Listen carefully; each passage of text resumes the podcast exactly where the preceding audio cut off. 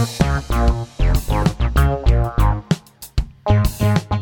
Welcome to the Humans of Hospitality podcast. I know so many of you listening to this show love your local bar, your local restaurant, maybe your local hotel, and have so many fond memories of time in hospitality businesses. This is the podcast where we get to chat to the human beings behind the scenes of that industry. Maybe the chefs, or the bakers, or the coffee roasters, or the gin distillers, or the craft brewers, or the entrepreneurs, but all doing an amazing job of making sure that hospitality stays interesting and the big, dull, formulaic brands do not take over our high street. Please enjoy the show.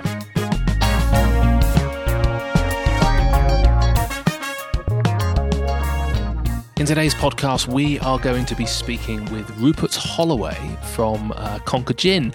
Uh, and uh, Rupert's a top guy, uh, has been producing some amazing gin for the past four years. And we talk about all sorts of stuff. Rupert has an incredible eye for detail. So we chat about why, if you don't want to stick a candle in it, it's not good enough.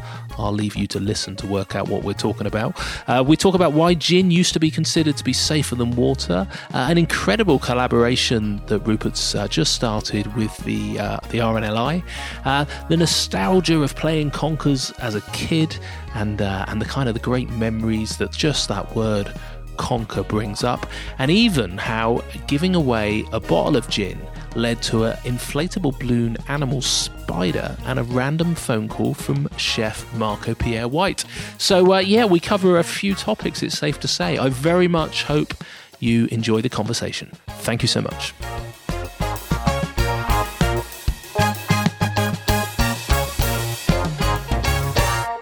Rupert, thank you so much for Well- allowing me the uh, the opportunity to come in. I know it's a crazy busy time of the year, so uh, thank you for taking some time out of your busy day. I'm looking Easy forward to peasy. chatting. Yeah, it's a pleasure. Pleasure to have you, Mark. Good, thank you. So we are at uh, Conker Spirit HQ in essence. Can you just describe where we are, how we got here? Just, just, just a little bit about Conker. Your Yeah. kind of your your brief intro. Yeah, well, quite amazingly, actually, we're sitting around a conference table with co- a Conker branded conference table. We look quite professional, it's don't we? really very cool, actually. Yeah, But, yeah, I'll um, get a photo. If you were here, um, yeah, literally last Christmas, this this little room was filled with just secondhand desks, um, and you know, four of us working away. And in the time, yeah, in, in that space of the year, we've um, built another little office. We've had another, we've got another unit, so we've got a proper bottling line with proper equipment and and about yeah eight people in the team now. So yeah, yeah, um, Conker is basically the ever moving beast. Um, But it's yeah, it's it's brilliant. Amazing. So how many years? So the first bottle was sold in April 15, um, but the building I just walked you around downstairs, that was a lease I took out in November 14. So, Okay, and so- I did my day, day job in April 14. So it's Right, four, I don't know, four I've years. lost four track. years. Is it's 20 years, Rupert. That's how long you've been doing it. How, yeah, does it like- yeah. how long does it feel? That should be a better question. Is it, is it gone like a blink of an eye? yeah, or- yeah, exactly. It, Yeah. it does completely feel like a blink of an eye. And um, yeah, and, and I, I remember when I left my day job in April 14, and then it took a whole year to get get it sort of approved by the HMRC, all the packaging and everything finished. And I remember saying to people, "Oh, it just you know, it's taken so long, and you know, it's been it's been an awful wait, you know, and pain, quite painful wait for me because obviously, you know, you're it's a massive risk and what have you. But um, everyone else was like, "That's really fast. Yeah, what are you talking really- about? That's that's lightning speed to go from basically saying handing your notice in as a chartered surveyor and going, I'm not doing that anymore, and then a year later being a gin owning a gin distillery. Yeah. You know, it's bonkers. Yeah, no, it's impressive. Yeah. And if you'd, um, you know, has it has it gone as you planned? If you take yourself back to when you first thought of doing this, and you'd, you'd fast forwarded, would you would you have seen yourself here in four years' time? Is it, or did you not really have an expectation? It's um, way exceeded. Yeah, I think I think we did like our year, my year five kind of numbers in in like the end of the second year. You know, so Wow, yeah, okay. so you know, I, I, that's probably a partly because I cast really kind of reserved projections. Thought you know, just this is all I needed to do really to Yeah. replace my day job, Okay. and that's really all I wanted. It. I just wanted it to not be employed. Right. I wanted Conker to employ me and and pay me. Yeah. Uh, but now it employs eight people and you know does all this stuff. So it's it's definitely exceeded expectations. Yeah. And I'd, I'd say actually the most significant thing it's done is people's people's opinion of us and how people talk about us. Yeah. And and the spread of Conker, and you know, you, you go walking into a bar in London and seeing someone order it. Yeah, you know, nice. you know, it's just it's mad. It's, it's quite mad. And that name, so I think conker. We've, I think you know, it's a great name. I think because I think for most of us, just the word conker is a really nostalgic kind of Mm. Word. As, as soon as you hear conker, conkers, you kind of think back to school and kind of playing with your mates and that kind of stuff. Do you think that's been part of it around a kind of around the brand and the story as well as the product, or Yeah, I, I think um, I'm a big believer that you know the liquid has to be great because then Yeah. people will come back, and obviously people have come back. So I think that the, the gin's good, um, but the, the, the every part of a brand I think needs to just be like delicious and and like you want to just take it home. So we we we I kind of take this like design led approach, and I've got this thing. If you don't want to stick a candle in it, then it's not good enough. You know, like it's just these bottles can't end up in the bin.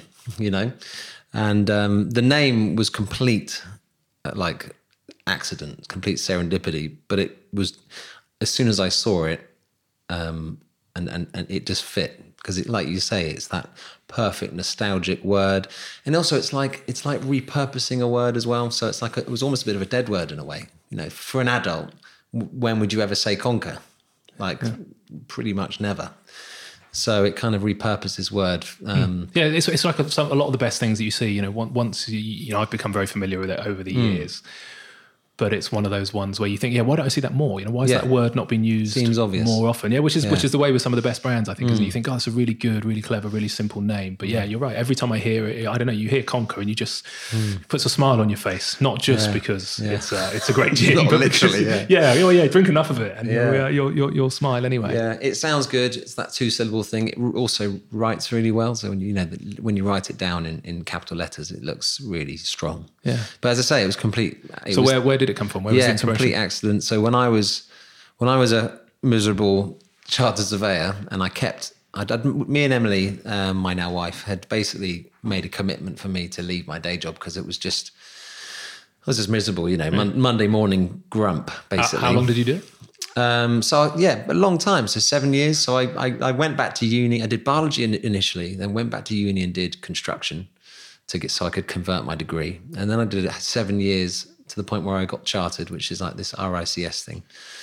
And basically came out the other side of that and just saw my career and just thought, oh, is that really is that really really what I'm gonna I'm gonna do? And um, you know, early midlife kind of moment really. That was quite young to do that. At least you did that quickly. Yeah. Did you always? I hope hate it, wasn't my midlife crisis. if it was, No. I've got days left. Yeah, yeah. although let's hope you just got it out of the way really early. You're not going to have another one because although that might be quite cool. Imagine what, what the next business would could be when you wake up one day and go, "Oh God, I'm bored of Conker." Then you can create something else Yeah. invents. But hey, so so We did haven't you? quite got to the Conker story, have we? no, no, no, no, we're not there. No, go on, carry on. Um, Yeah. So I kept texting Emily business ideas, and they were all completely assassinated by Emily, and you know, very swiftly put to bed. And then I texted her one day, "Hi, darling, I hope you're well. Um, uh, by the way, I want to start. I think we should make gin. Launch Dorset's first gin distillery." And um, she texts back within about two minutes, just two words, uh, one word, acorn, and then conker.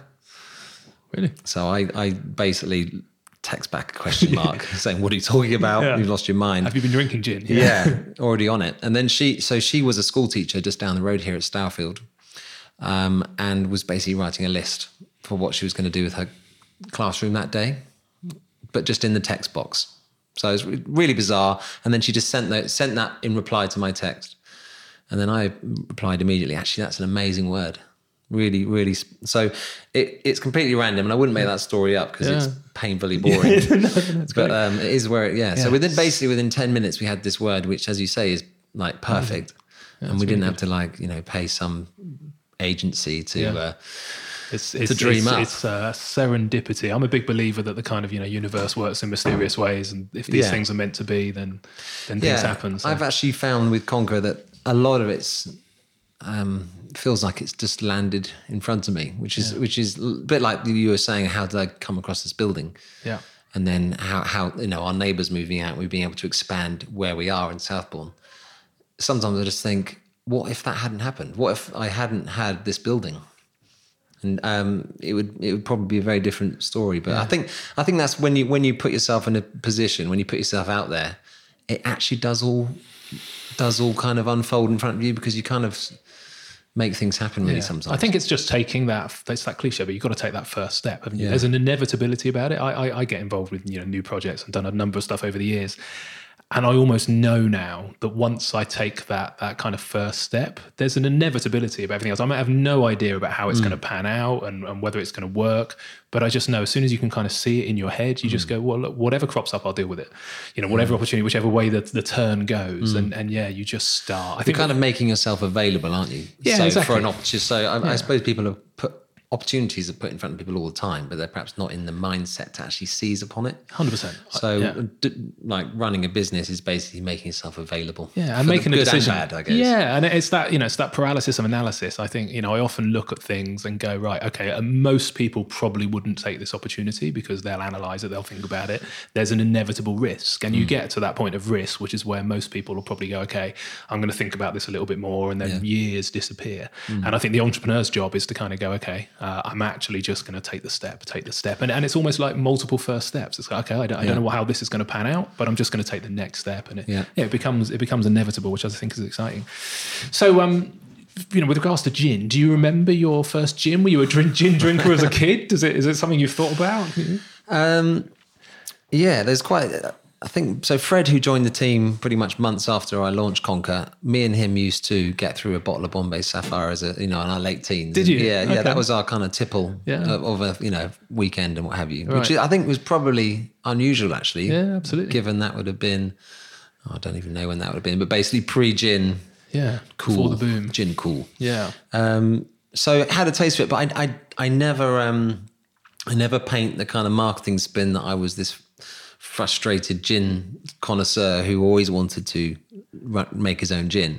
It was just the fact that I, I actually really like food and, and really good beers and wines and have a palate for it. Not that I'd kind of known before doing Conker, but as soon as I started going down that road, I realized I had a really cracking palate and was able to distill. I was able to pull out different botanical flavors and work out a good recipe. Okay. obviously, as a quantity surveyor, you don't really know you've got that. no, absolutely. yeah, yeah. So you, you literally come up with the idea. Your your now wife says yes, great. Yeah. That's when most people would have kind of forgotten about it and gone Yeah. on to the next And 20. opened a bottle of gin, Yeah, yeah. yeah. just kind of let's just drink this one. Where do you go? I mean, you, you presumably had to just go off and research. Did you know how to make gin at the time? Did you know the process? Was it literally a kind of like this is an idea, start from scratch? Yeah, I'd watched. Uh, I, I, I struggle to remember the exact like gin light bulb. I, I remember um, being in the mindset of finding a, a, a new career or my own thing. So I was w- making myself available, like we were saying, to um, to, to to new ideas. And I watched a a, a YouTube video um, by a, an Amer- American guy who sort of quit his job, or no, not quit his job, retired probably as a wealthy solicitor. It was a bit different to my story, but he then in- invested all that into a gin distillery. And it was a beautiful YouTube video of this massive stills, and I just thought that'd be amazing. And then I did some sniffing around in the, at the UK and discovered Sips, what Sipsmith were doing in London. Um, but they even so, like Sipsmith at the time, you couldn't even get Sipsmith down here. It was still Bombay and Gordon's, and the, maybe the odd bar had Sipsmith, but it was still really early on. Um, and I just thought if I could just pick up Sipsmith operation and, and dump it in Southbourne and do it our way, I just couldn't see how anyone would turn that away. I just it was just one of those ideas I just thought someone if I don't do it, someone else will. I'm, I was so like, and that's quite a powerful motivator. Huge, yeah, terrifying Yeah. sometimes for me because I I get stuff stuck in my head and I think somebody's you know now I've had that idea. There Yeah. must be hundreds of people who are thinking Yeah. about it, and you you end up rushing ahead and then And you there's a realise, compulsion actually, to do nobody it, was isn't nobody was there? thinking about it. Although in your case, Yeah. to be fair, there was a few people kind of not too far behind Yeah. you, I suppose. But just to count, so so you you decide you're going to do it. Is it then literally a case of you know do you just try distilling some at home, or do you go straight for the kind of commercial production, or did you have a little test first to see if you were any good at it? Did you make any crap gin? Yeah, lots. Yeah, hopefully not anymore. In- yeah, yeah, yeah, way, way yeah, no. when. So I just um, took took the kind of approach that anything can be learned and Mm. that you know nothing's impossible, and it is just a recipe. It's just flavors. So I I bought a little one and a half liter pot still, um, which is the same as what we used now, but just on a tiny tiny scale. And then um, start at the beginning. I knew I knew the kind of profile of the gin, so I knew I wanted it to be classic in style, which meant means it's, it's like a London Dry. Uh, But then I would add, sort of bolt on these Dorset flavors that give it sort of local character. So I just started trying to distill a, a, a London dry. this is literally in your kitchen. or- Yeah, so literally my kitchen, and because um, it was always going to be a genuine, you know, bona fide business, I I got the HMRC to license my kitchen as a as a little um, for the purposes of um, recipe development. Okay. Is So that I could- hard or? Well, um, it's, it's basically a paperwork thing, and it was hard in the sense that when the HMRC actually came to license this premises, they'd never been in a distillery before. So it was the lady who was part of the, you know, because it was in the southwest or whatever.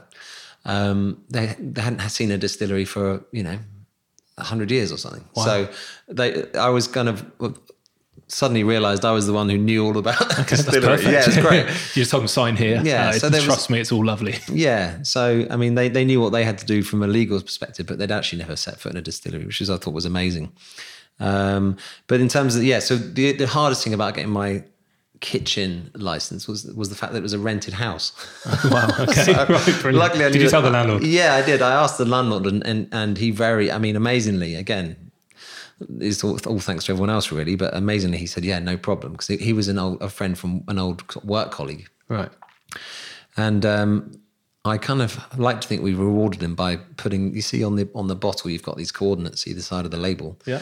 Those coordinates on the Dorset Dry are the house that Wow, it all really? started at. Oh, nice. So if you were to, you could just turn up at So his turn up house, at house and go, "Where's- start where's demanding gin?" gin. Okay. And then the coffee liqueur that we launched two years later, because that was developed at this address, those are the um, coordinates are here, and the Oh, okay, RNLI gin is for the RNLI headquarters in Poole, and the port barrel is the is the port house in Portugal. And is that? Do you tell that story anywhere else? Is it on your website? Is that one of those We don't subtle really sort of tell it, in no. the know things? Yeah, No, exactly. cool. I must admit, I haven't seen your bottle, you know, hundreds and hundreds of times.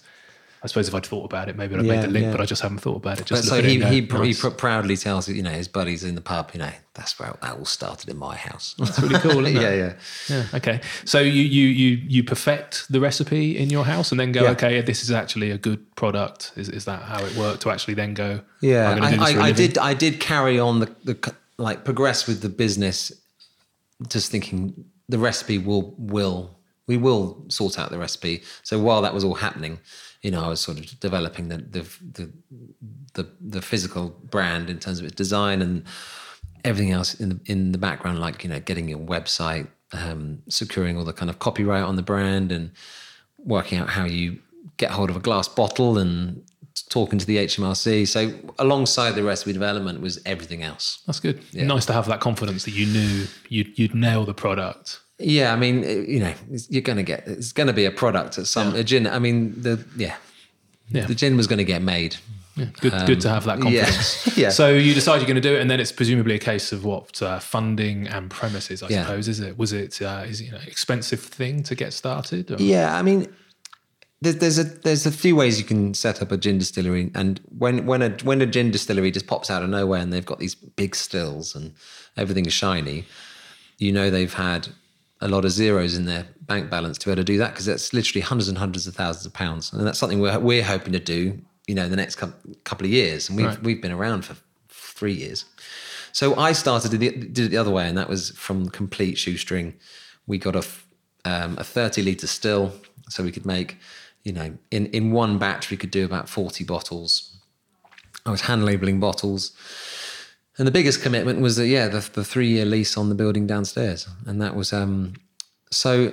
Although it is expensive, you can do it in an incredibly shoestring way, and it, yeah, it takes you know tens of thousands of pounds. Um, but it, you know, for starting a business, that's probably pretty standard.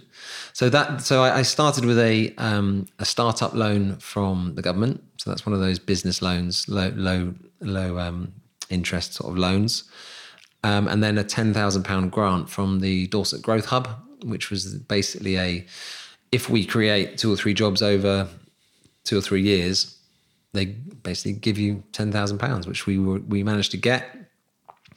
So that involved writing a business plan and doing all the projections. And at a time when I was thought my time was perhaps better placed, like finding a premises and telling everyone about the gin, I was yeah at home writing the business plan, which was which was tricky. I remember that being, but it was a means to an end because we didn't have any money to to pour into it. Yeah. So it wasn't that you had a few hundred thousand pounds, but wanted to do it, wanted to do it in a small way. How am I going to spend all this yeah, money? Yeah. yeah, I know. I'll just start really small. Yeah. And, uh, no, it was um complete. Yeah. yeah, so through, I, through necessity. there was no um savings or you know second home I could sell. Right. It was a case of um Well, I sold my car, which raised about six thousand pounds. I had a couple of um credit cards, and then that that, that twenty thousand pound through loan and grant, and yeah, and basically crept across the line. And then when we could afford to buy two pallets of bottles rather than just one, and when we could afford to buy a little semi-automatic labeler that had a little when i say semi-automatic i mean like a little handle rather than just sticking it on by hand a little roller handle.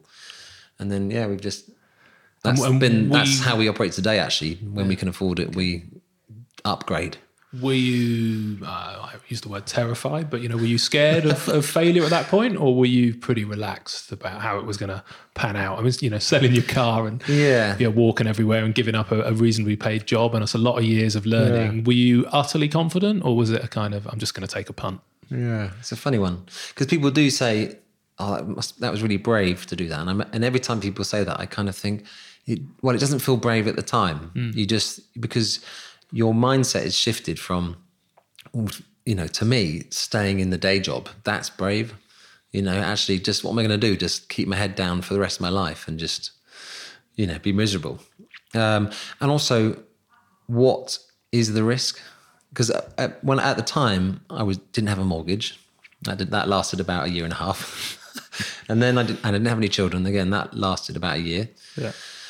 So I could have walked back and, and as a quantity you know, very easily. In fact, probably still now, if they're still listening, they would have me back if if I, you know, had to get the pay the mortgage. If it all went wrong, and it, so people, you know, people say people kind of pin. It's like that. You say you you you have the idea, and then you kind of you justify not pursuing it, and often it's um you will you will you will tell yourself not to do something even if it's not actually logical because normally the the risk isn't you know there's, there's especially if you've kind of worked in in a career and you've built up experience that doesn't just go up in smoke you know Yeah, no, no, it's true. Yeah, yeah, yeah, and yeah. No, I guess it's that comfort of having something to, to go back on. I was the same, to be fair, when I started. Yeah, no, no kids, no, yeah, not married, and uh, yeah, no mortgage. So it is easier, I think, isn't it? You kind of, I, I was always very relaxed. I remember having to sign personal guarantees for everything I did, Yeah. and I was kind of like, look, I'll sign whatever you like. I don't own anything. You know, it's just literally anything I have is is on credit or Yeah, rented. yeah. Same thing. You know, everything's on credit card. Yeah. I, I remember getting a twenty grand loan for a car and then not buying a car with it because nobody was really checking. Yeah. And uh, Yeah. yeah, just just trying to accumulate some uh, some cash. So I think you've got to, you know, I like to call them little white lies, really, isn't it? Rather than Yeah. rather than blatant lies. But you've got to be a bit creative with with finding cash. I think. But it is. It's that kind of fallback position for me was the same. It's like you know, if need be, I'll go and get a job. Yeah. So if it is, it has it become kind of less? If you you, you weren't scared anyway, but you know, you Mm. become increasingly confident, or does the market shift and pivot enough that it's still a bit of a roller coaster? It's is it- definitely um it's definitely I don't yeah, I don't feel I don't think you ever feel particularly safe. Like um I'm I'm confident that Conker's found a place in people's hearts and it's actually um you know, would take something pretty miraculous for it all to go wrong, I think. Um but it's um but there's but there's we don't rest on our, on our laurels at all. So this year has been about massively reinvesting in our packaging and, and, and our offering and our products and we're investing into our space and people and you know because if you just think oh well we'll just keep on smashing out what we've been doing and let people come to us it, you'll you'll soon you know, there'll be a rude awakening.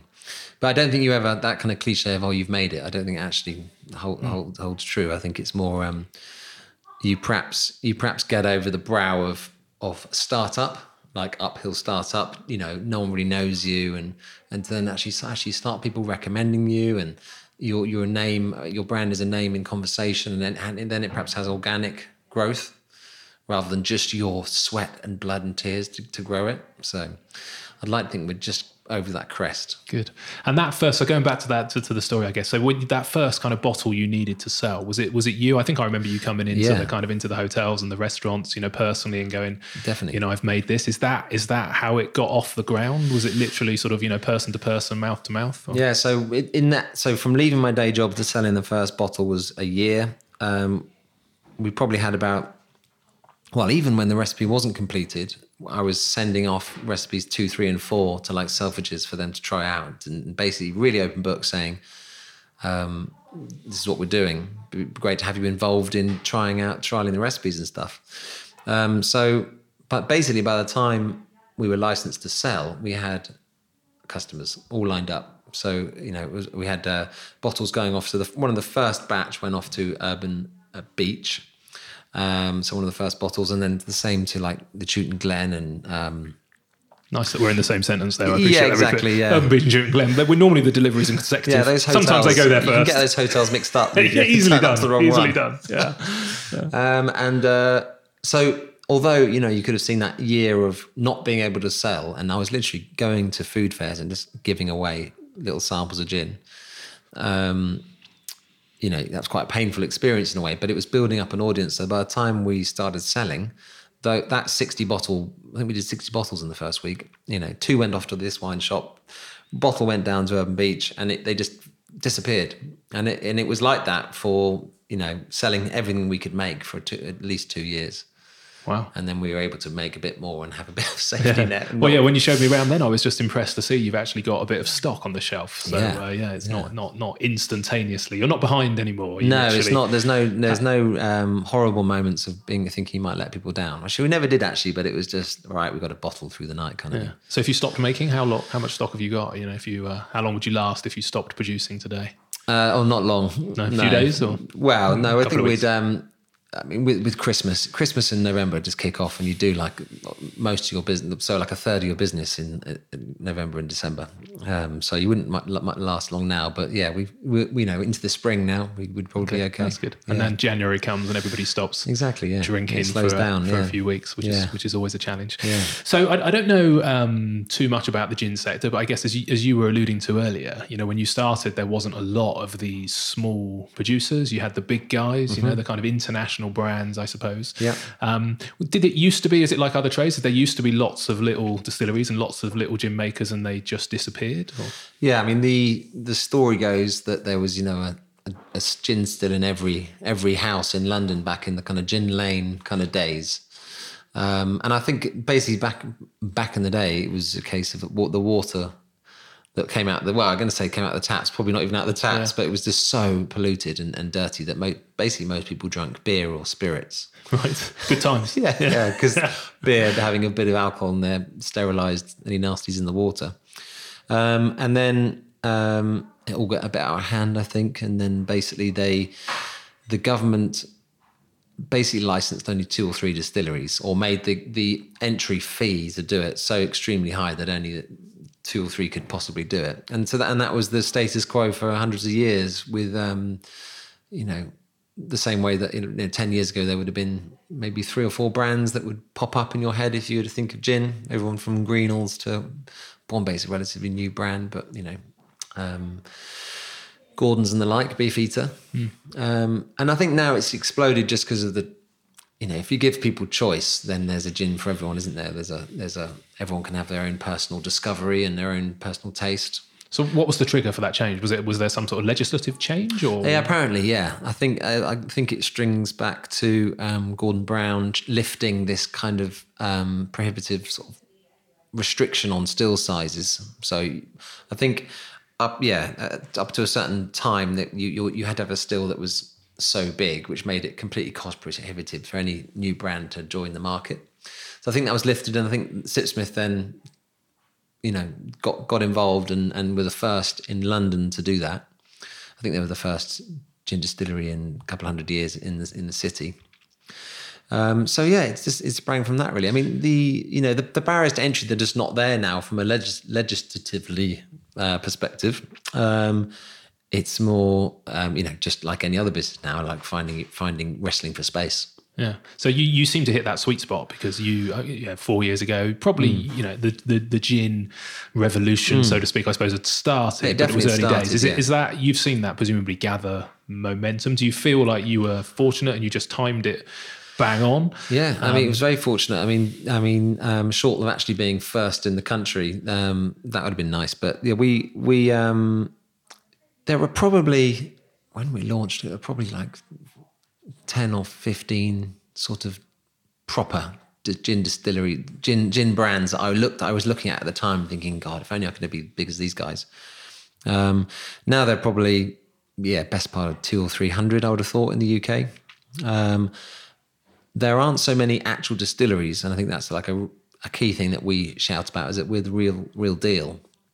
Know, we we distill it and bottle it and label it all in house, and there's there's then there's a, there's very few that actually distill it themselves. There's even fewer that actually go to the length of bottling it themselves as well. So we kind of like to think we do. You know, I don't think we're kind of sadists in that way, but hmm. it's it just makes it proper craft, in my opinion. That we're the real Yeah. real deal. So that kind of leads into my my question, I suppose, as to you know, why do people care? This is this hmm. thing, you know, the whole point we're having this conversation is that I think it's really important that people hear the stories of the artisans and the craftspeople, and you know the amount of love and passion that goes into a product. And we'll come to that in a hmm. minute with regards to the actual ingredients you use.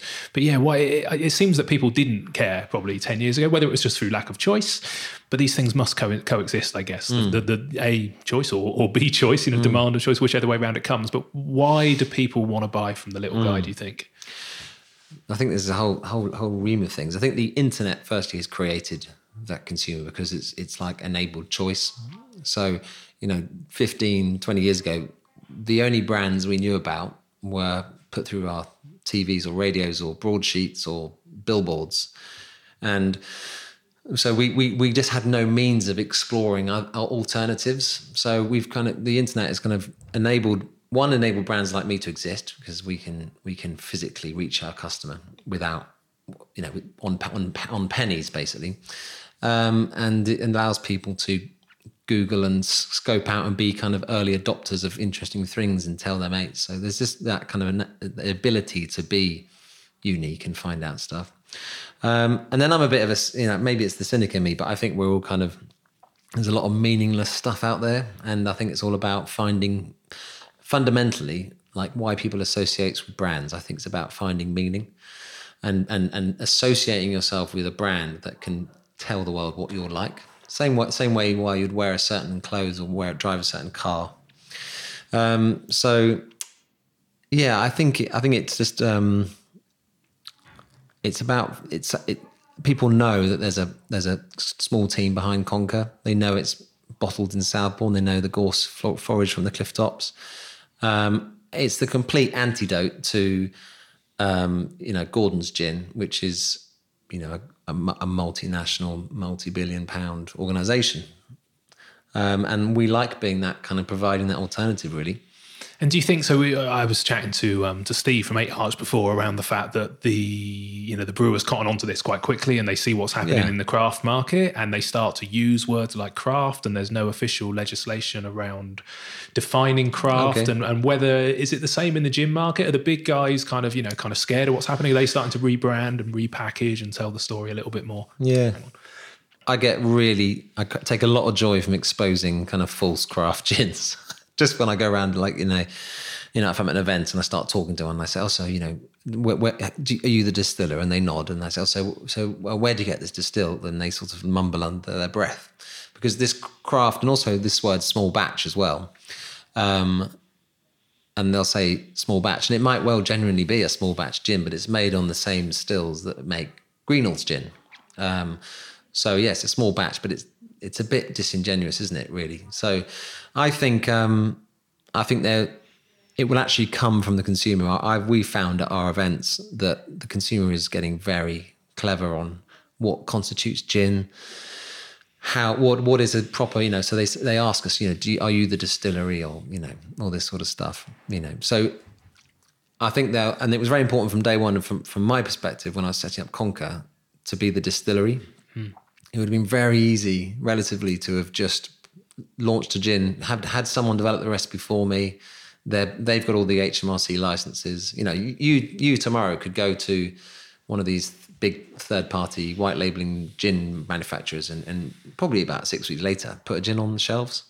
But that and you might have some sort of early success but then people will start digging and they'll be like oh so you're not a distillery and you're not oh, okay so tell me about how you came across this recipe. And you're like well I've just I wrote a description you know I, I pitched I asked basically someone to do it for me so um that yeah that whole craft small batch Yeah. it's um it's it's paraded around a lot, and actually, it's it's not all, always what it seems. Mm, yeah, that's that's that's my concern, I guess, and the reason for having these conversations is I think yeah, it's about making people. Uh, conscious, I suppose. And, and and I don't mind where people buy their stuff and what they buy their stuff. I have an opinion on it and I know mm. what I would prefer. Mm. But hopefully the more you know people become educated the more they will ask these questions because i'm always nervous that the big brands have got you know they've got massive budgets they can access mm. the designers and the website and they start to use the words and the terminology and even the artwork they start to use mm. they can so cleverly artificially make it look like you know they're Absolutely. doing the same as the you rest go, of the you sector. go in, i think tesco are pretty good at this actually you go into tesco and you'll pick up a a product and you think, oh, this looks good, and you actually you look really carefully, and it's like you know packaged for Tesco, written in small print. You think, wow, that genuinely looks like a new artisan brand. I think so. I I kind of say that um, in my head, this is what happens. In my head, Diageo, um, who own obviously one of the probably the biggest companies in the world, they get around a table, all their marketing executives, and they say, how can we um, how can we appear more like Conker? Yes, I'm sure that's what they're saying. yeah, I think you're right. You know, I mean, not literally, but yeah, basically, how can we appear small, um, independent, innovative, um, genuine, um, rooted in a in a culture or in a in a local um, community. Um, so you can use all the buzzwords and you can have all the best design packaging, but fundamentally, if if you're not inherently authentic, I think you'll be caught out. And also, the consumer's very clever and they only need to have a quick Google and find these things out. So, and that's what I love about marketing conker is that we just we use transparency in our favor. So we use I use this kind of mark strap line that marketing our marketing is out is transparency. So we just turn the camera on ourselves. We don't have to conjure up a story, whereas Diageo have to conjure conjure up something. Whereas we go, oh, look what we've been doing today, and um, we just launched. Quick plug: we're just launching our new website, and it's been an absolute. Although it's been a that's the, the most amount of work I've, i can possibly imagine. The the content's all there. We've had th- three or four years of just taking photos on our phones and doing little snapshot videos and um, progressing, making mistakes, and we've just had to just take the time to put it all together and write about it. But the amount of content and interesting story is all there because it is the distillery and not just a gin brand the thought of doing it the other way around and going right, well, it's made by someone else. So how are we going to? Yeah. yeah, coming up with a name. Yeah, would yeah, Rupert's yeah. be a good name for a uh, for a yeah. Seller? Although I think it is. Yeah, so, do we, yeah, there's 27 that, other Ruperts. It's going to look a bit fake. Yeah. But how we came up with that name, how we landed on Conker, was by that text message. And I've actually, at the time, thank God, um, did a little screenshot. And now it's we've just put it into our website It's part of our journey, and, and so people can go onto our journey page and go through every aspect of how we develop, how we came about, and part of that is that. Yeah, I think text. that's amazing, and I, I think that authenticity is key. I, I worry whether people um, you know, they'll hear they'll hear the story and they'll they'll think, great, I love that, and uh, I worry whether people think about it enough and actually they go, yeah, I'm always going to buy you know Conker gin, and then mm. they go to the supermarket and they just pick up the green bottle because it's deep into their psyche. Um, I really hope that you know retail's going through a mm. huge shift, isn't it, as we go online, um, and I think that access to the people behind the brands, the kind of the entrepreneurs, these independents, you didn't used to have that. You know, I yeah. used to go with my with my dad when I was a kid, and he'd take me to the shop at the weekends. You know, we mm. never thought thought about who owned I don't know wherever I was going for my treat B and Q or something like that. yeah. Whereas now even on a, on a multinational level, you hear about you know the, the, the people behind Uber and mm. Facebook and all mm. these kind of guys. Even at that level, you mm. know, you feel you know the owner and you know yeah. their opinion through the web. And I hope you know, some of those guys have been caught out because they're they're they're, they're assholes. Not necessarily those ones, but but people behind these yeah, companies. Yeah. But if, if you're genuine, watch this space. Yeah, yeah, yeah. When, when Rupert goes off on a, and we see the real Rupert, yeah, crash and um, burn. Yeah, but I think I think it is about authenticity, isn't it? But I, I hope people continue to dive a little bit deeper. I worry that that's the niche of people. People like you and I. You know, this mm. is our this is our day to day existence. This is our heartbeat. It's what we live for. We buy from people, not from brands, and consciously make those decisions. But the flip side is, I go on Amazon and I order I order stuff but I hope it's that's commodity orientated mm. and that mm. where there is a story and where there's genuine individuals behind stuff. I hope mm. I hope that continues. And it's it's interesting to think that yeah, whilst the internet brings retail to its knees, that actually you know your retail, and as you said, you only really exist because of technology and access to market. So hopefully, it's just a change, and it's mm. not just about the world becoming dominated. Because mm. although I talk about this humans of hospitality as the antidote to the brands of hospitality, and it, and it comes from a place of concern, but actually I'm very optimistic about it. I just think it's about this. It's about having the conversation we've been reading websites and we've got that access to information and, and, and podcasts is just another way of getting into people's headspace and going yeah con- just just think please think about about what you're going because uh, yeah let's not make the world dull uh, and, and all stay in a in a premier inn for the rest of our lives because that would be boring Yeah, I think we've seen a, like a proliferation of. Um, I think we will see many more independent brands because there's never been an easier time to. Um, yeah, access your customer. No matter how niche your product is, you know you, you'll be googled on the other side of the planet, and someone will want you, you know, your services, um, and that's brilliant because it means that little Jimmy, who's going to his, uh, you know, through his A levels or G- GCSEs, and his careers advisor, hopefully they'll never say those kind of words. You'll never get a job doing that because just I just just doesn't hold anymore.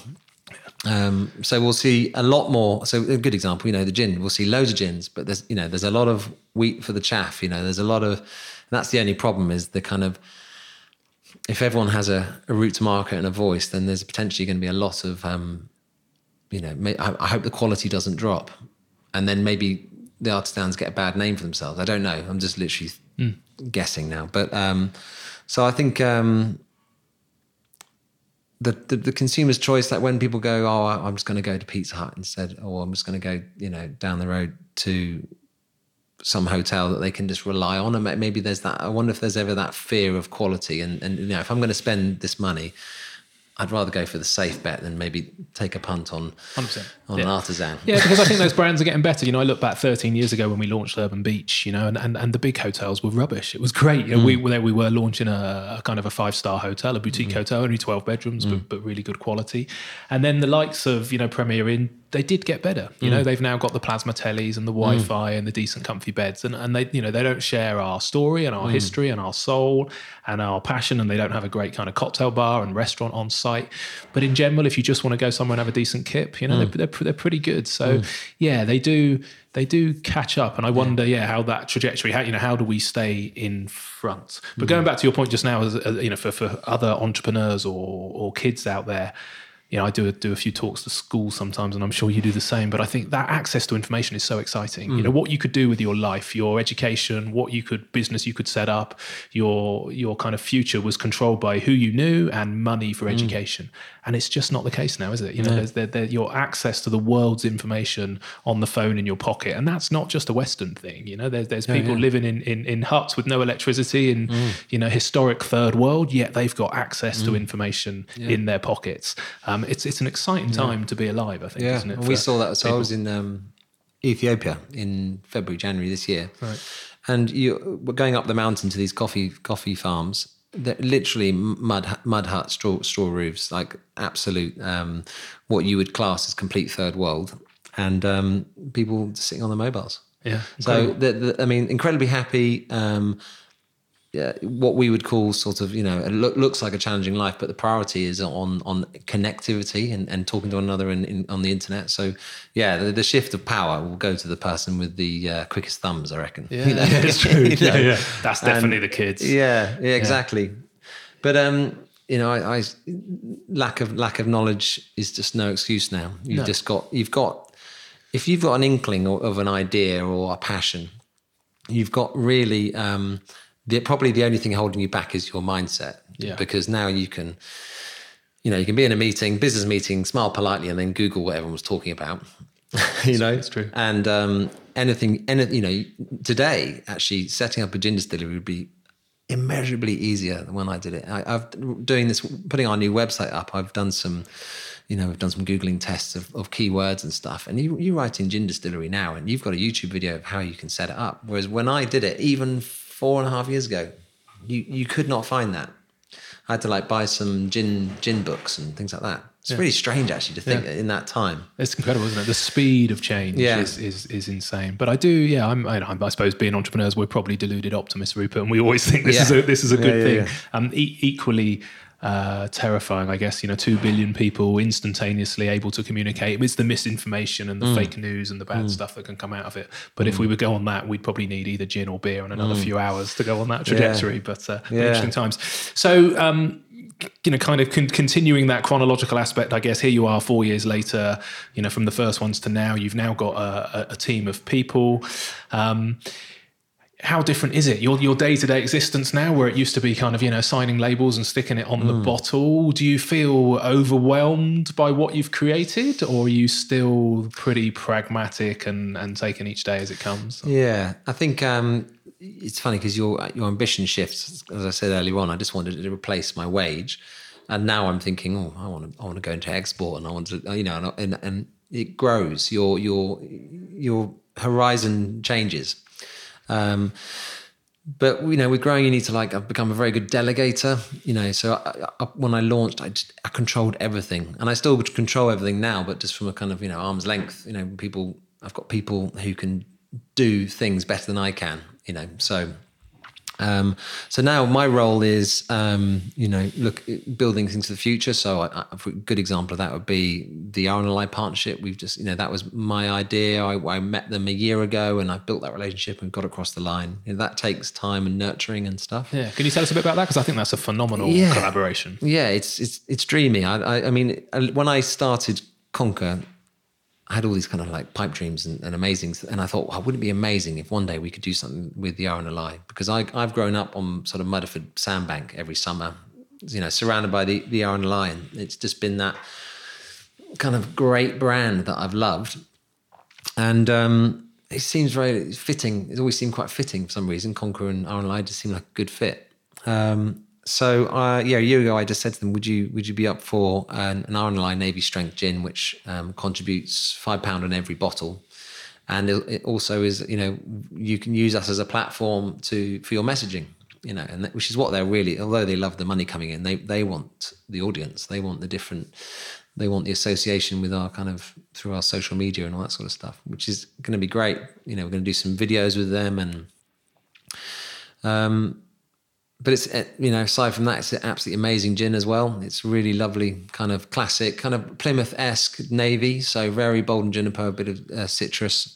Um, and yeah five pound on every bottle. Yeah, it's amazing. And now when you talk about it, and as soon as I saw it, you got in touch with us a couple of weeks ago, Mm. and uh, it just, like you say, it's an instantaneous fit. You just Yeah. look at it, you know, the, the the branding, how it sits on the bottle, the association between the two. I'm going to say businesses, you know, charity and business. It's one of those, which I think, you know, again, is always the easiest way, or the best stuff is the stuff that, that just looks like it works and it Mm. looks obvious. Um, but yeah, you you wouldn't imagine it would be as easy to kind of you know to, to, to get into a company like that. But I guess it's symbiotic and it works. So when you when you first went in, did you you know was there a few no's first, or was it literally like Rupert, you're a genius? Uh, it tends to be that way yeah, just with, with any meeting.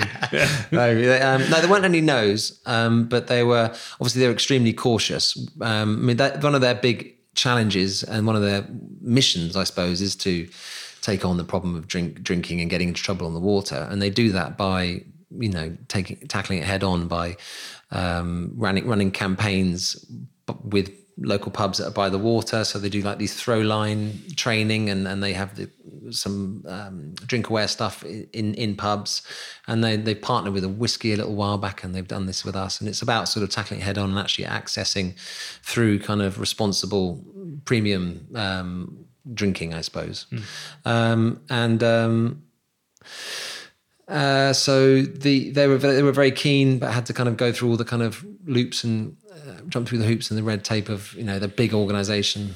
But the one the one thing that most made me sort of you know I, I suppose one I'm completely surprised by Conker actually was how they they were they saw the value of pa- pairing with Conker. So rather than get them going, sorry, I mean, who are you? Yeah, and well, we could go and talk to anyone else. But, you know, we'd go and do one with you know Bombay. They'd get a massive audience, but they were like, no, we really we love what Conker's doing, and and we feel a lot of value from reaching your added your audience, and that makes you know that's things. Oh wow, actually, they actually.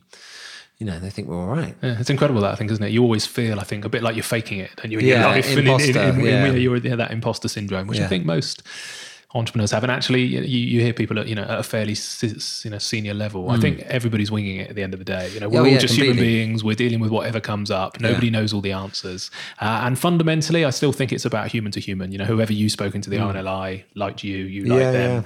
Um, even in this tech-driven world, it's why I love hospitality because fundamentally, you get to sit in a room with people. It's not all about the internet. You know, we create spaces for humans to spend time with each other, and it doesn't matter if it's a birthday or an anniversary or or a business meeting or even chats like this. I still think we fundamentally crave that kind of you know what happens when you're in a room with creative minds and, and Yeah. some coffee or some booze and, and, Yeah. and the stories that come out of it. So Yeah. I, I really I really hope that continues. Yeah, I always say that um, business looks incredibly um, intimidating from the outside. So me as a quantity surveyor looking in at entrepreneurs or whatever, I, I remember thinking, what's the magic? You know, what, what what is it? What do I need to learn? What uni course do I need to do, or what books do I need to read? And the more you look into it, especially with these very sort of famous entrepreneurs, like you know the kind of celebrity entrepreneurs, they they they just say it's gut decision, it's human relationships, it's basically referral. You know, business is referral. So as soon as you're you're one point of contact with one person, you need to make sure that they are then making another five connections for you. And so it's just about being able to communicate. Yeah. And it's not about having all the answers, mm. all the all the skills. Yeah, when, Um, when, when I talk to the schools now, I'm always like, you know, they ask, what do you look for? What do you look for in, a, in an employee? And I'm kind of like, the technology can answer so many questions now. AI is going to answer so many questions. That kind of process orientated stuff. What I really want, and particularly in our sector, but I think probably just in life, is if you can if you can look somebody in the eye and you can smile and you can articulate your opinion. Just good humans, you know. Just Mm. Be a pleasant human. Everything else, you can wing it. You can learn it, but just just learn that. So with the kids, you know, with my kids, it's you know, it's get out to, to scouts, it's go camping, it's spend some time outside, it's mm. play a sport, it's just interact with human beings as much as possible. Mm. And I think that's hopefully going to remain, you know, an important thing, even as we all sit behind our desks and program stuff on computers. You know, Yeah. we're still, yeah, still about people. Yeah, well, that's what I hang my hat on really with Conquerors. Like we'll we'll embrace all the technology, but fundamentally, we, it's that authentic thing you can hold in your hand, and it's just a bit a bit of old school. Yeah. and um and and just being you know not not losing track of the aesthetics of just also being on your own and chilling and staying in and and not posting it online and uh, as much as you want to kind of do do the digital, it's all about the gin and tonic basically at the end of the day. Yeah, our, our objective is how do we get people off of the out of the digital space and into the physical space. So although we use the internet and we hmm. use social media, yeah, what I really want to do is I want people to turn it off. I want them to hmm. go out and, and sit Yeah. around a fire and have a beer or have some some some cocktails and kind of yeah, hmm. just just hang with each other and turn all the social off. I think it's going to be fascinating to see. You know, I think with our kids, they're probably seeing the negative uh, impact of social media. I think they, you know, they lose their parents. They, they, I think, you know, as adults, we can't cope with social media. We're addicted to it. We're addicted to our phones. We're addicted to tech. I think it'll be fascinating to see if there's a backlash from the kids who kind of grow up and go, well, look, you know, my parents were often gazing into this little screen Yeah, when I wanted to play football. And, and hopefully, you know, I certainly try and be really conscious of that and make Mm. sure that I'm present and spend time with them. But I wonder if, yeah, I guess, you know, it'll be, it'll be different anyway, because it always is, but it'll be interesting to see if they, if they shy away from that because of the impact. But uh, Well, my kids, yeah, mine, mine are two and three. So by the time I'm, I'm hedging my bets that the, they'll shut the internet when they're about 16, so I can just relax. They'll, just, they'll just turn it off. yeah, that'd be nice. Just press, press the No, off button. it's done. Let's Yeah, go back to yeah. broadsheets and Yeah. um, and uh, even though my, telegrams. my fridge is now connected Yeah. and my shoes, you know, there's an app for, for doing them up. Yeah. Um, talking about business though, do you, so do you ever hear bad uh, bad recommendations or bad advice? I'm sure people come to you and ask your perspective on how to do stuff, but is there kind of continual stuff where you go, I wish people would stop, Yeah. Sort of you know putting out that that hmm. propaganda? Yeah. Well, probably not. I mean, I, I think I hear the same stuff come back from people, and that's that. Like I touched on earlier on, earlier on, which is that the risk of, of of taking that leap, and it's actually just actually dissecting that and actually going, what actually. What actually are you? What is the risk there? And also, that you know, people put out this kind of fear of failure and what if I fail? And that, that is getting over that is a really crucial, you know, crucial step. So there's there's loads of stuff that I do that I just have to kind of like suck up and go, right, that's not going to work down this road, you know. Um, and uh, with on that on that failure, so you have it's often the perception of, of you, isn't it? So the, the, the failure is often well, how will people what will people think if if I if this doesn't go to plan? And actually, when you think about that, if if if you knew someone who had left their day job to start a new job or to invest all their money and it all went wrong, who on in their right mind is going to go, "What an idiot"? Yeah. No one's going to do that. Everyone's going to be like, "Wow, more than I'd do." So actually, when you actually think about it, no one of sane mind would actually think badly of someone who took the punt and it failed. So um, I love debunking these kind of myths. Actually, it's kind of quite liberating because it actually liberates people as well because people can be stuck doing things and you, when you actually take the time to dissect these reasons not to do something they're often flawed i think it seems to be quite a british thing doesn't it the americans have a reputation for being able to embrace failure. Mm. And I wonder, I'm a, I'm a governor at a, uh, a, primary school and I kind of, you know, look at all the, the tests and the systems and, and hats off to them, you know, like massive respect for, mm. for the education system and, and what they achieve with limited resources. But it does go back to that. Are we, are we teaching the wrong stuff and are we mm. teaching the wrong skills? You know, we're teaching compliance. We're teaching, put your hand up if you want to speak. And we're mm. teaching, you know, too much ridicule probably if you get things wrong. It's mm. all about passing the test and passing the exam. And you're kind of like, well, actually, could we celebrate failure? Could we could we come up with a question mm. where 90% of people get it wrong because or maybe there isn't even a wrong, mm. you know, there's just perspectives. Mm. And I wonder how we change that psyche because I see kids who are you know they're terrified of getting it wrong they don't put their hands up they're the yeah. kids that retreat and kind of hide from the questions and and mm. again as an adult you'd probably go good on you fair play for just answering the question mm. or at least people like you and I would mm. and other people might judge and go oh you're an idiot you know mm. you answered the question wrong mm. but yeah I see it in my own kids I, it makes me nervous you yeah. want to kind of go look just just mess up just mm. mess up all the time and and, and learn fast you know fail fast learn fast move on to the next thing it'd be nice to know if we could educate that yeah because yeah you'll always you'll always have people putting up and saying the wrong answer from from like fact or fact or false, you know, kind of knowledge. It's about how you kind of interpret that sort of getting it wrong and, and what have you, isn't it? Um, and it would be a culture in culture in business as well. Like I think more, I think going forward, this will be just a commonplace where um, you know the the opportunity given being given the opportunity to work on your own things and work on your own projects because the I, in, without kind of feeling like you're going to be, you know, failure is going to be frowned upon. Um, because ultimately the opportunity is in the gaps, isn't it? It's not. It's not for like we don't follow the path of other spirits. You know, we, although we get asked for it all the time, and I probably maybe I one day will have to eat my words. You know, I'm not going to do a rhubarb gin, right, okay. despite the fact that it would probably made us loads of money, because it's just not it's not innovation. It's not interesting, and it's so instead we we did the coffee liqueur, which is like a, literally you know a UK first. So um, I think it's about pursuing the gaps. I think it's about not looking actually at a competition and actually looking at what they're not doing. Um, and it's it's definitely a harder road, and it's definitely lined with uh, failure, but it's way more interesting, and um, ultimately there's bigger rewards, I think. Yeah. And as you've got um, busier and busier, and more opportunities present themselves, and more people come to you, uh, uh is there certain things that you've had to get better at saying no to? Do you do you, did you used to say yes to everything? I'm terrible now, saying no. Yeah, yeah I, I, think that's the problem with an entrepreneur. Yeah, I'm a massive yes man, and um, um, and and I think it's put us in good stead. I think it's brilliant because you never you never know like the relevance or what you're going to get out of something before you do it. So you know, we get asked, this, you know, can you can you come and do a drinks reception at our um, club, and there's going to be twelve people there, and you just think, oh my god, you know, I, have had a really tough week, but you think, well, just just go for it, and then you'll you'll meet someone that will change the course of Conker for the for the rest of time. Um, and it's about this um, not being able to join the dots up looking forward. It's about actually looking back and going, God, if I hadn't done that little event, then I'd never, we'd never run that bar at that national festival, you know, and all this sort of stuff. Yeah. really, this is a really good example, right? So about so when I was in that year of still living in that rent, living in that rented house, giving away bottles because I couldn't sell it, I gave away a bottle to a friend of a friend um, who um, she was just in the industry and, and, and my mate said oh could you give a bottle to her and so I, I gave a bottle to her and in exchange because I couldn't take any money in exchange she says I've got something in exchange for your bottle and it was a it was a it was a balloon animal of a, of a spider right mm-hmm. so so I posted that on our Facebook page and it was like you know we accept all kinds of currencies Brilliant. meaningless I've given away a bottle for a, a balloon spider, gutted. Yeah. you know? But you know, it's just the attitude of like, let's do this, let's make this happen.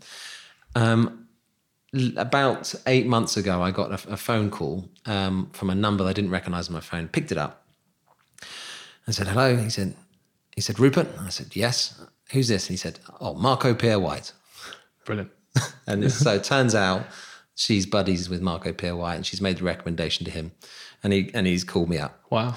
We now, you know, we're now um, in his sixty franchise franchise restaurants. I've had I had lunch with him the other day. He's given us recently. We've been posting online. Our um, he's done a review on each of our products that we've been putting online. Just Amazing. a little rant, like mad, Yeah, mad comments about our, but great comments about our products. Um, and then export, we're looking at Singapore where he's got like a franchise out there. So, you know, and that all comes from giving away a whole bottle of gin for a balloon animal. It's not a bad investment, though, is it? So, um, and, and I, I, there are a lot of people I can think of in my head who would be like, oh, I can't give any away. It's too precious. Um, you know, it, you've got, you really do have to kind of for, stop trying to th- overthink stuff, like you were saying earlier on about uh, overanalyzing it, and just go, let's get let's get the product out there. And um, you can't, even if you're a solicitor or um, you know whatever whatever your profession, if you don't give away a bit of your product for free initially, you'll never convert strangers to to customers because you've you've got people have to be converted.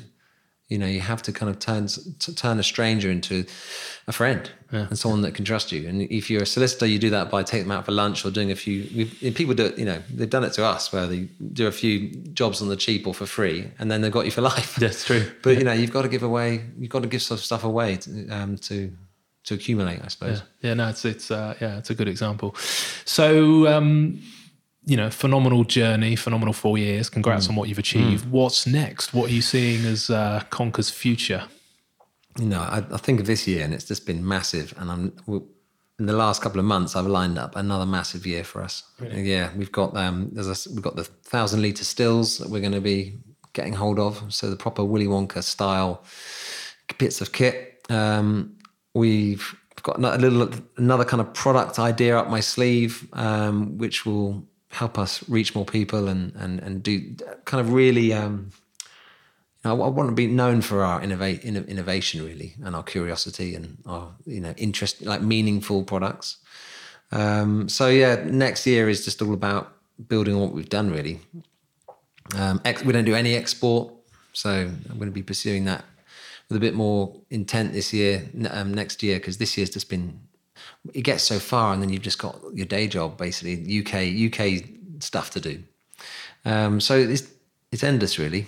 And do you think you'll need to, uh, to to seek finance? Have you looked at the kind of crowdfunding thing, or whether could you move faster if you got investment, or is that not really of interest? Um, it's definitely of interest. We, um, we know the, the stuff we've got for next year. So these big stills we'll, we'll be doing through like asset finance. Um, but fundamentally, we need to, you know, it's so expensive getting yourself known, and and particularly as we kind of moved to play amongst the bigger players, we found, you know, whereas we might have had a really good inroad to to be a gin at an event the last couple of years.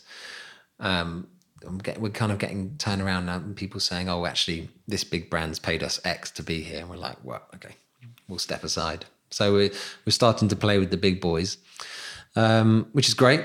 Um, so yeah, crowd crowdfunding is actually something we're going to look at next year. It might not definitely happen, but it's been in my mind obviously from day dot. But it's just resource and also make and for the right reason. I think we've got a really good reason to do it now. Um, yeah, I think it's fascinating. The you know one good thing came out of the recession. It was the change from the concept of having to go to one person for lots Mm. Yeah. of money to go into lots of people for a little bit of money.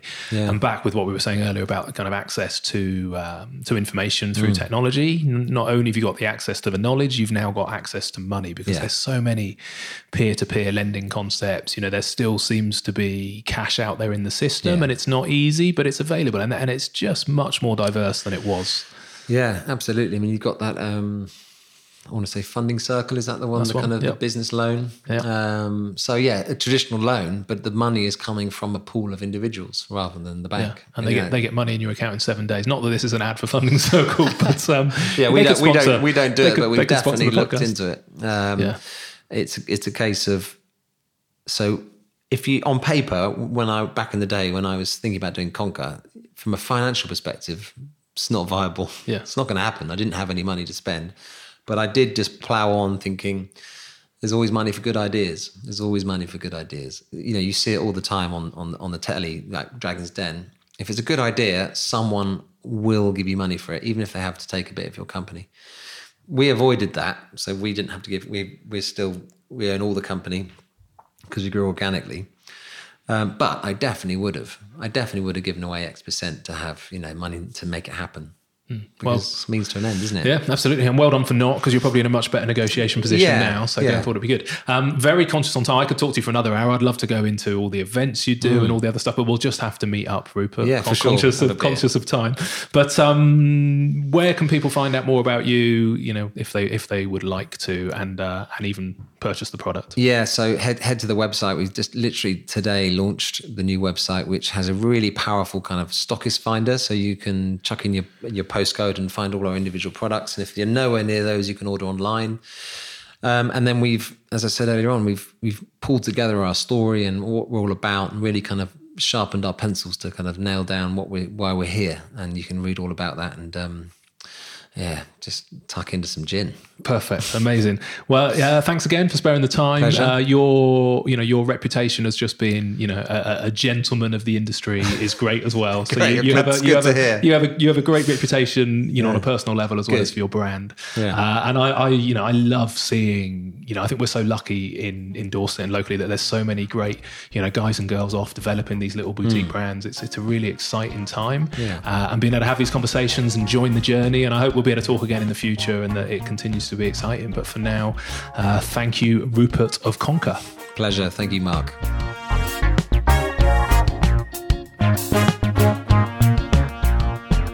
Okay, there you have it. That is the conversation with Rupert Holloway. I very much hope you enjoyed it. Uh, the website that Rupert was referring to at the end of the conversation there is conkerspirit.co.uk. That's conkerspirit.co.uk. I'll put some more information in the show notes, but please head over to his website uh, and read more and watch a few videos on all that Rupert is up to.